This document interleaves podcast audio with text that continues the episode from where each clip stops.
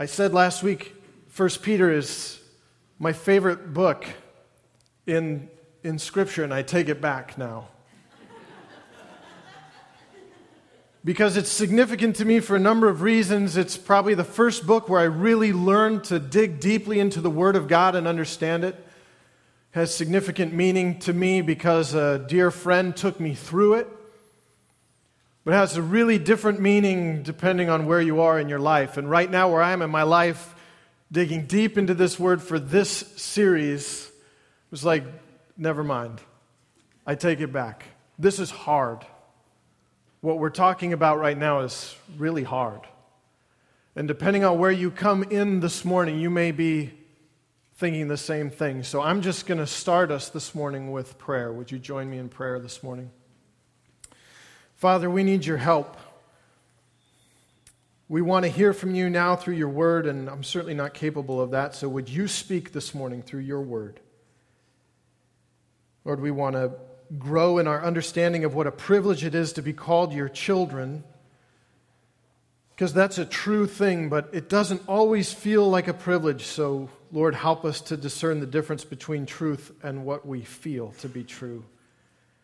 Lord, we come in this morning maybe distracted and blinded to those true things. And so I just pray now that you would clear us of distraction, that you would remove distraction and allow us to hear clearly from you, regardless of who we are or what we come in with this morning.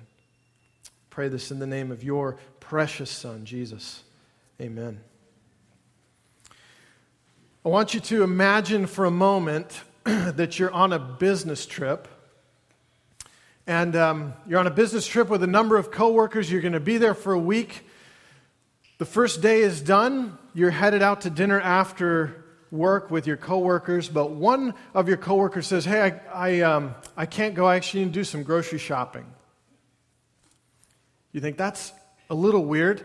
You know, we get a per diem. We can just buy dinner. We can go out. He says, No, I just, I have some specific pr- food preferences. I'm just going to go grocery shopping. I'll, I'll catch you guys tomorrow. All right? It doesn't seem that weird until the next day, you're all going out to dinner after work, and he starts walking in the other direction. You said, Hey, where are you going? And he's like, you would not believe how uncomfortable the sheets are in my hotel room. So I'm going to go buy some new ones. I think, that's strange. So you try to give him, you try to help him out. You're like, dude, you know we're only here till Friday, right? Just like deal with it. It's just a couple more days. The next day, he actually leaves work a little bit early, and when you find out why, you are in shock. It turns out he doesn't love the paintings and the artwork that he has in his hotel room, so he's going to go exchange them for ones that he prefers. The real kicker is on Thursday, after work, he goes and buys a new couch for his hotel room because he likes to watch ESPN from his couch, but the one in his room isn't very comfortable, so he buys a new one. And then on Friday, you all get on a plane and you go home. Now, who would do that? Nobody would do that. Peter says, if we're not careful, we might do that as the followers of Jesus. Because you're on a business trip, you don't belong here, but we're in danger of spending our time decorating our hotel room. You ever thought of it that way? Very wise man who comes here to this church told me that story, kind of. We're in danger of living our life right now with a very narrow view of things. We run the risk of living lives that are only focused on right now. We are in danger of missing the big picture. And this morning we're continuing our study of the book of 1 Peter, what we've called Hope in a Hostile World, where Peter's writing to a group of people who are followers of Jesus. And he's saying, I know it's hard right now, but let me give you a little bit of perspective let me give you the long view of things.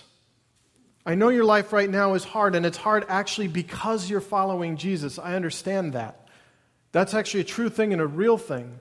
Peter's writing to encourage them and to remind them that what God has for them later is much more significant than what they're enduring right now. And so he says, Let me give you a little bit of help so you have some perspective here. Peter's trying to remind them that this is not their home. Their home is in heaven with the Lord. He's trying to remind them that they don't belong here. So the fact that they don't feel like they belong here is not a surprise. It's actually the truth. They belong to God. So stop decorating your hotel room. Don't go buy a couch. That's stupid. You're going home tomorrow. Why would you do that? That's kind of the tone of the book.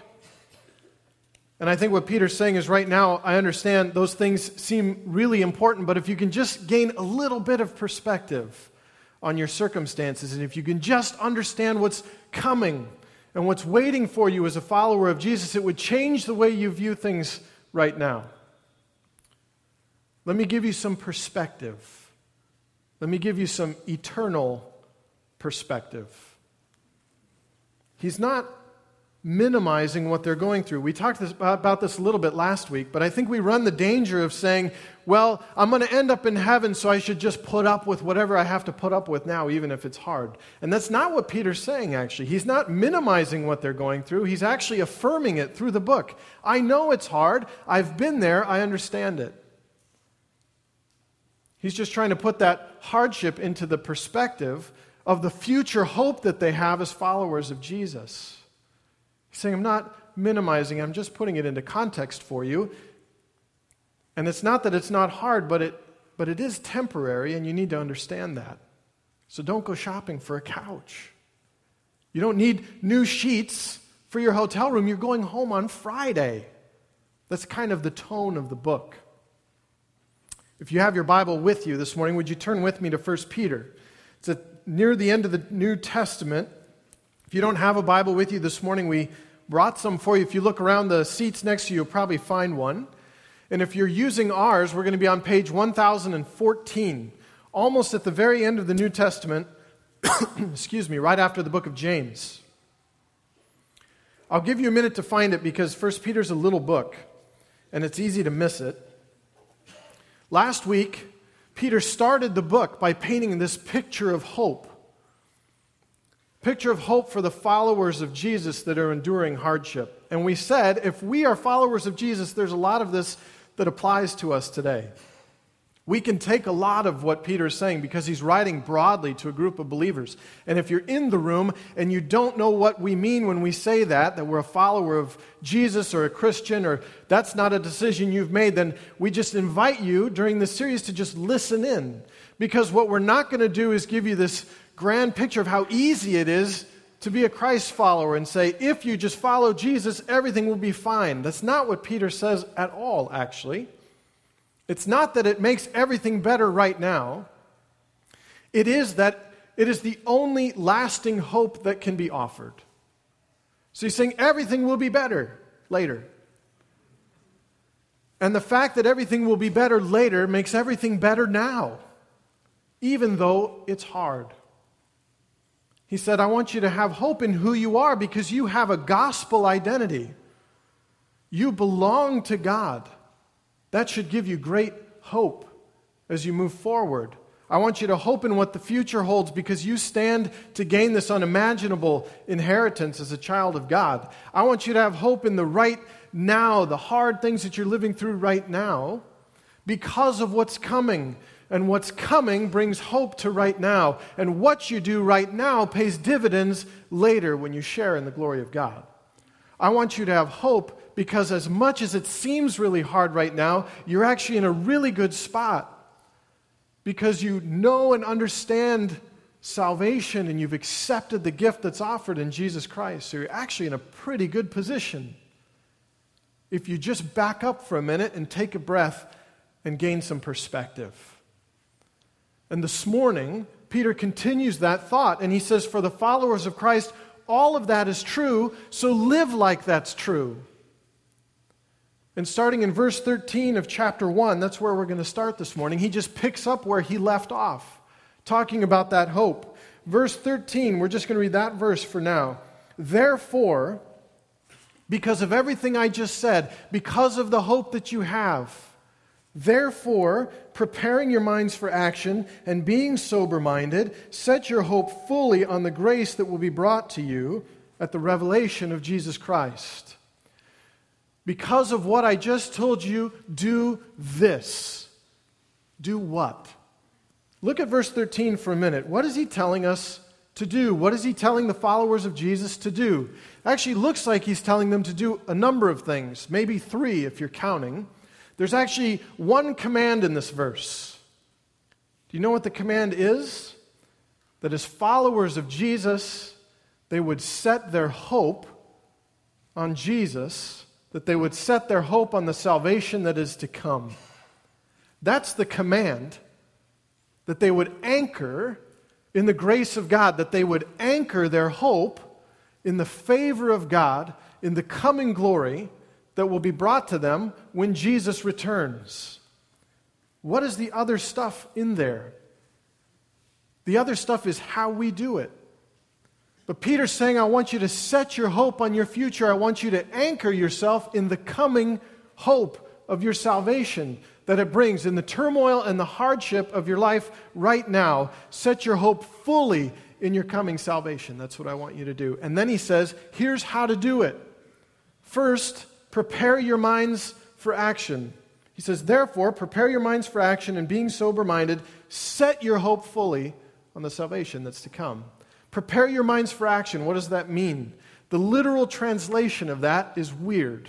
It is to gird up the loins of your mind. What? Which is a really ancient and weird way of saying something I tend to say a lot, which is buckle up. I feel like in our context that makes a little bit more sense. Prepare your mind, buckle up. This is going to be difficult, so get ready. Get your stuff together. That's kind of what it means. Get yourself together, prepare yourself. And then what does he say? Being sober minded, meaning clear headed, have some self control, right? Use some judgment. Why is he saying all of this? Because to set your hope fully on the salvation that is to come is not easy. It's hard. You actually have to prepare yourself to do it. You actually have to condition your mind to do it because the right now is always going to seem more important and more overwhelming than what's to come. Because the truth is, this whole future glory thing is kind of vague and it's intangible and you can't wrap your arms around it. But what I can wrap my arms around is how hard it is right now. So he said, You got to have a clear head. You got to prepare yourself to live this way with this eternal salvation. Train yourself. Here's, here's how I'm applying this as I hear this. Train yourself to claim what you know over what you feel. Train yourself to claim what you know over what you feel. We're going to unpack that a little bit more over the morning. But let's take a minute to make this real. This idea of setting my hope on this future salvation, what does that really mean for us? What does that, does that mean I'm, I'm just to look forward to it? Am I just supposed to look forward to heaven, to being in God's presence, to being released from the burden and the hardship of this life? Yes, sure. That's certainly part of it, but that, that's not all of it. That's not what he means because he's applying it to the right now. So, what does it mean? Does that mean I am wrong if I say this? I really had my hopes set on getting that promotion at work. I really had my hopes set on starting that new business. I really had my hopes set on getting into that college. I really had my hopes set on getting married. I really had my hopes set on being a mom or a dad. Am I wrong to say those things? Yeah. I think I think we might be wrong to say that. Now I want to be careful because I don't want to overstate this. Are any of those things wrong? No, none of those things are wrong. Can all of those things be worth pursuing? Yes, all of those things can be worth pursuing. But as a follower of Jesus, should my hope rise or fall on my job, or my school or what relationships God brings into my life. No, it can't. I can be hopeful of those things. I can be hopeful about those things. I can ask for those things. It's even okay to go after those things. But it can't be where my hope is set. It can't be where my hope is anchored. Because I have this overriding hope that puts everything else into perspective. That says that what I'm experiencing here and now is not all there is. In fact, it's not even where my hope is, because my hope is in something far greater and far better than anything, even any good thing that I can attain for myself right now. The reality of that is way harder than saying it. Because I can say, yeah, I understand that's true. I understand my hope should be in Jesus, alone for my salvation. I understand that I should have this hope of future glory. But what if it's really hard right now? And there are things that I want right now. That can't be where my hope is set. And that's hard to do. Something that I would encourage you to wrestle with this week. It's certainly something that I've been wrestling with this week, and I'll tell you what that looks like. That just looks like being quiet a lot and maybe being sad a lot because I think when we understand what that means, it means we have to give up on some things. Not that we don't pursue good things, not that we can't have good things, but it means that all of a sudden I understand what it means to set my hope fully on the salvation that is to come. It means this is what it looks like to trust fully in Jesus Christ alone and stop pursuing my own agenda. And every time I think I've done that, he just makes me aware of some more things in my life. He said, You're still holding that. You're still holding on to that. Let go. It's hard to do. Let me just ask you before we move on where is your hope set? As you come in this morning, where's your hope set?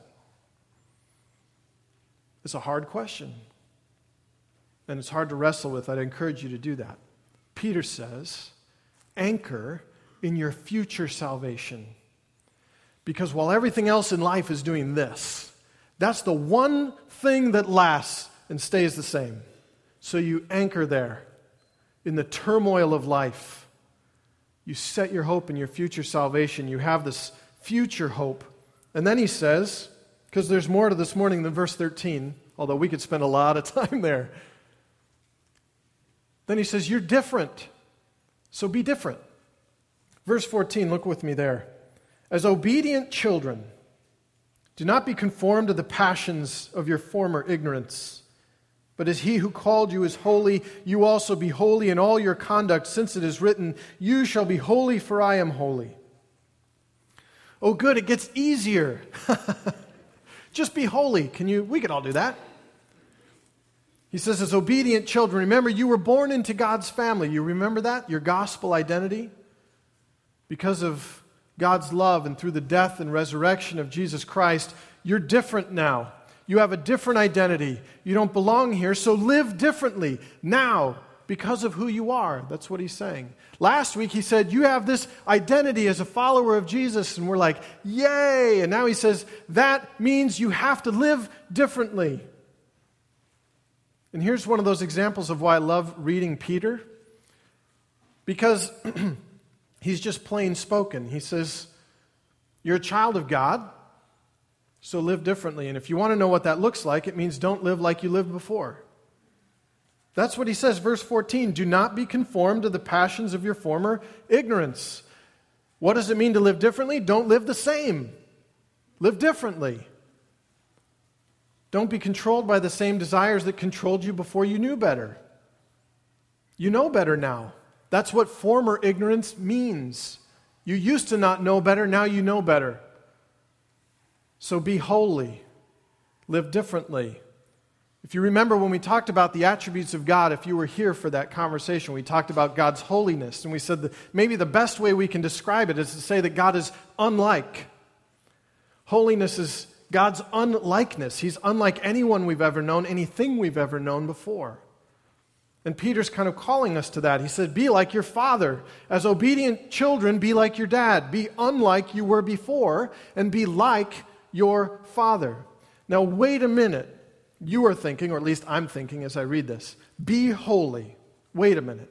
We say we can't earn our salvation. We actually say that Jesus fulfills the requirement of holiness before God for us because we can't. So all of a sudden, this sounds a lot like a works based salvation. Just be holy. Well, we know that's not true. How do we know? Lots of places, but Ephesians chapter 2, some of you know that. For by grace you have been saved through faith. This is not of your own doing, it's the gift of God, not of works, that no one may boast. You don't earn it. We know that. Verse 10, though, which we don't often recite, says this. Some of you will know this too. For we are his workmanship, created in Christ Jesus for, anyone? Good works. Oh, there's works again. Which God prepared beforehand that we should walk in them. You haven't saved yourself. You don't save yourself. You can't save yourself. That's all true. But we are made by God in his image, so image him. That's what Peter says. It's who you are. Be holy because He's holy. It's not a works based salvation, it's salvation based works. Does that make sense? I don't do it to be saved, I do it because I'm saved. Be holy because you belong to God. Be holy because He's rescued you out of a life of ignorance and hopelessness. But wait a minute. I still can't do that. I can't just be holy. That's the whole problem. That's right. That's why God sent Jesus. So praise God for Jesus.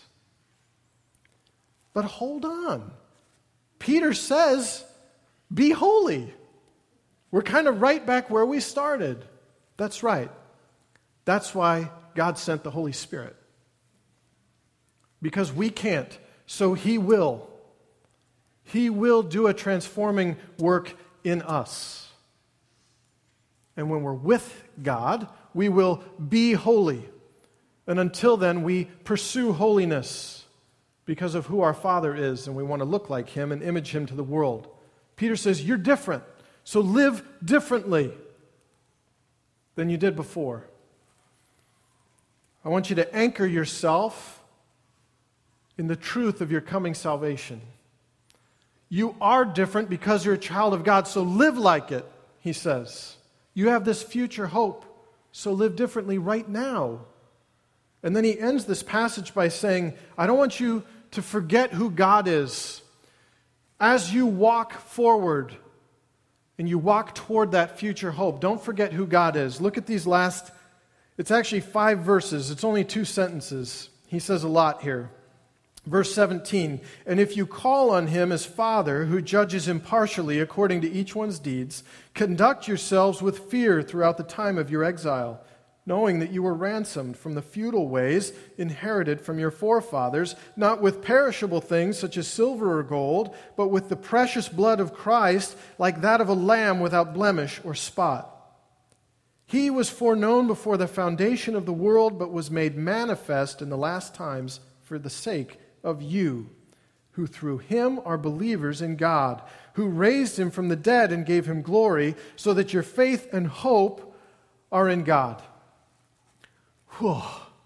Five verses, two sentences, not a lot of periods, but a lot of commas. So we got to take a breath and we have to break this down a little bit because he just said a lot. Here's what he said up to this point anchor yourself in the hope that you have as a child of God. And then he said, As obedient children of God, be holy. And then he says, Don't forget who God is. You call him Father, and rightly so. You have hope because he's your father. You obey because he's your father. But what is the other word that he uses to describe him in there? Don't forget, verse 17, that he is also judge if you call on him as Father who judges impartially according to each one's deeds. Conduct yourselves with fear before God while you're here.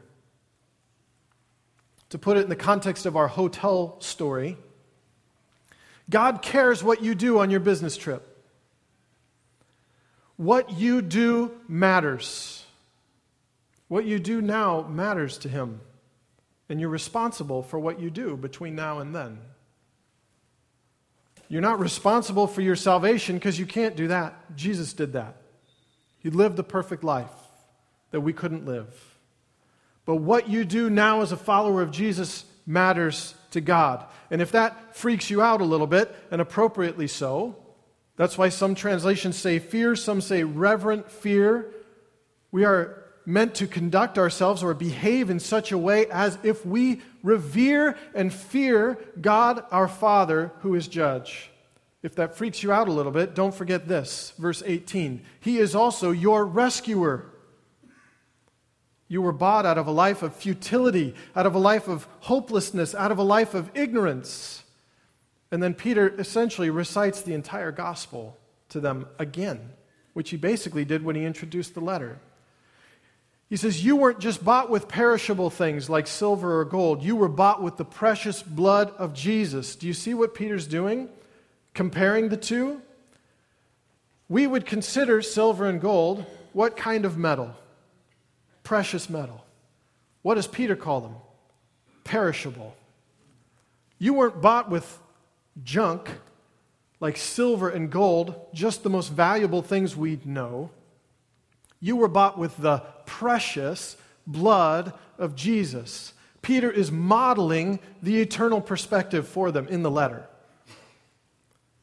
You weren't bought with perishable things, you were bought with the precious blood of Jesus. You were ransomed out of the life that you had before through the life, death, and resurrection of Jesus Christ, who, like a lamb, was given as a sacrifice for you. That's the picture that he gives us. Then, verse 20 he says this He was foreknown before the foundation of the world, but was made manifest in the last times for the sake of you. What does that mean? It means that God knew that Jesus would die.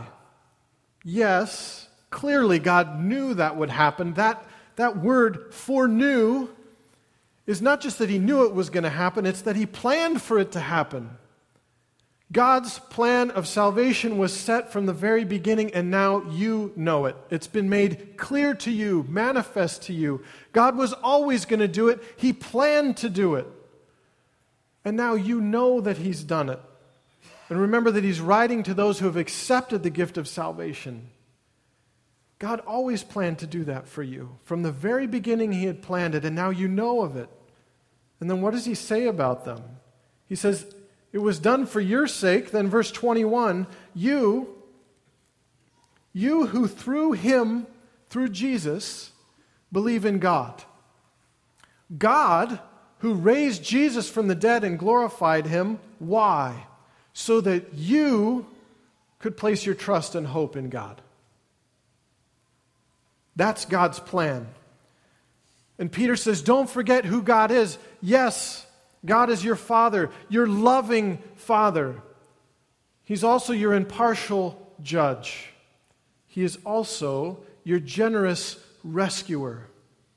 And the story of the gospel, the story of salvation that we know through all of Scripture, allows you to place your hope and your trust in God because of what He's done.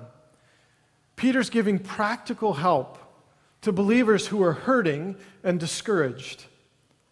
Does that description apply to any of you this morning? Is anybody in here hurting or discouraged? I didn't think so. We have got it together, right? Because that's why we're at church. Because we got all our stuff together, so that's why we come here, right? No. Of course it applies to us. Peter offers hope to believers, and that hope extends to us today now because all of these things are still true. And if you look at our passage this morning, as hard as it is to put it into action, you'll see that it's actually surrounded by hope. It starts with hope, the hope that awaits us in the future. It ends with hope, the hope of what God has already done through the life, death, and resurrection of Jesus Christ. It's like framed in hope. And it encourages them, like it encourages us, to respond in hope and obedience right now. Right now. Scott asked you to tear off those connection cards. I actually heard a bunch of you doing it and fill them out. I would just encourage you to take them out now because I want, I want to give you a few things to chew on. I want to give you a few things to think about as we head into this next week. Our hope is that our time together in coming together to worship would be an encouragement. That we would be encouraged, that we would have an opportunity together to worship God and be encouraged as we head out into the week to actually be the church where we live and where we work and where we go to school. Peter encourages them by reminding them of true things and by reminding them to consider what they know to be true in the face of what they feel to be true. Claim what you know over what you feel. And if you're emotional, if you're a feeler like I am, that's really hard to do to live now with heaven in view, to live with this eternal perspective. And he kind of gave us three ways to do that, and that's what I want to give you to consider this morning. To anchor in our future salvation, this future hope that we have as followers of Jesus. If you're going to live now with an eternal perspective, if you're going to set your hope on your future salvation, you have to focus. You have to prepare yourself to do that. Because when it gets really hard, it's hard to keep perspective. It's hard to take a breath and step back and get the long view when you're in the middle of the hard thing. So prepare for that as a follower of Jesus. Peter says it's coming, whether you're experiencing that now or not. You know that you have this overriding hope that cannot be taken away. This glorious inheritance waiting in heaven for you that can't be touched. Remember all the adjectives that he used it can't even fade. It can't even lose its luster, not even a little bit, and it's kept in heaven for you, waiting there. You know that that's true if you're a follower of Jesus. So allow that to put what you feel and what you're experiencing right now into perspective. Are you prepared to live today with your hope anchored in heaven? I think that's the question. Are you prepared to do that? And are you preparing your mind for that? He says you're different, so be different. You know that the salvation that waits for you is more precious than anything you can accumulate now. It's better than anything you're going to amass for yourself in this world. But sometimes it feels like we really just need some of the stuff now. I just need some or that, if I could just have that one thing now, then I could anchor my hope in the future, Lord, and I could live differently. Because that future hope feels kind of ethereal, but right now is really real. But you know what Peter says? That's how you thought before. That's what you thought before you were rescued out of that life. You don't have to be held by those things anymore. You don't have to be motivated by those things anymore because your hope is in something way better. You can't even imagine how good it is. So don't live like you lived before. You were rescued out of that ignorance. You're different. You don't fit. It's not the same. So just go with that because that's true of you as a follower of Jesus. Don't be the same. Live like a child of God. Be like your dad. Unlike. Be holy because He's holy. And in our inability to do that, we praise God for Jesus who did it perfectly. And as we pursue it, we praise God for the Holy Spirit who helps us to pursue holiness and to be transformed more and more into the image of Jesus so we look more and more like God's children. Are you living differently? Are you living any differently than you lived before you knew the Lord? Here's the last thing don't forget who God is in the midst of it. Don't forget who God is. You know that God is loving Father. You know that God is your impartial judge. You know that God is your generous rescuer, and don't forget that. Because sometimes you feel one of those a lot more heavily than you feel the others. Isn't that true? Sometimes we just want to claim God as my loving Father so I don't have to change it all. God loves me no matter what I do. So I use that to justify a life that looks exactly like it did before I knew Him. Sometimes we're overwhelmed by the thought and the idea of God as judge. We're overwhelmed by the thought of God's judgment and of our sinfulness before Him, and we just become crippled by that. And we just sit and think about how disappointed God must be in us for what we've done or what we haven't done or what we continue to do or how we struggle. But we forget. We forget the extravagant gift of salvation that was given while we were sinners. We've forgotten that God is our generous rescuer. And we won't forgive ourselves for sin that He forgave us for a long time ago. Are you living with an accurate view of who God really is? That's the question we have to ask ourselves. Do you have an accurate view of who God is as a follower of Him? If you're here this morning and you're not a follower of Jesus, you've never given your life to Him, you've never accepted the gift that is extended to you, I would just implore you to talk to someone, to talk to me, to talk to someone here about who God really is and have an accurate view of God because I would like you to know Him as loving Father and not only judge. I'm going to assume that all of us could use some eternal perspective. So let's make it our goal to help each other with that as we spend time together. As we spend time together here, as we spend time together, if you're in a life group, you can do that. If you spend time together outside of this place, remind each other of the hope that you have and help each other to anchor your hope there. We're really hoping over the coming weeks and months during this series that we're going to give you some tangible ways to do that that we can have some tangible ways to do that together. To live different now because of what's coming later. Let's let the truth of who God is and what He's done change the way we live right now.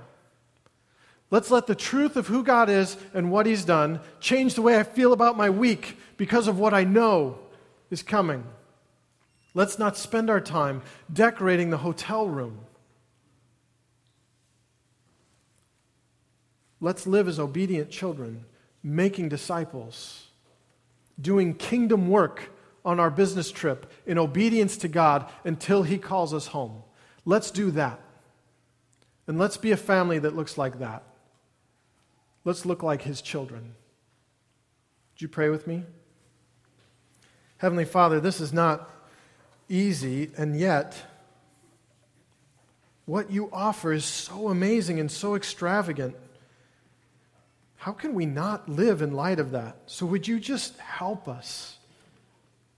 Lord, help us. Help us to want it. We ask that your Spirit would move in us to give us the desire to follow you in obedience. We ask, Lord, that your Spirit would give us a picture of what it looks like to be with you in your future glory, just a glimpse of it, Lord, to move us forward. We thank you for who you are and what you've done. We pray that we would never forget it. We pray that you would hear our worship and praise now and be glorified. In your name, amen.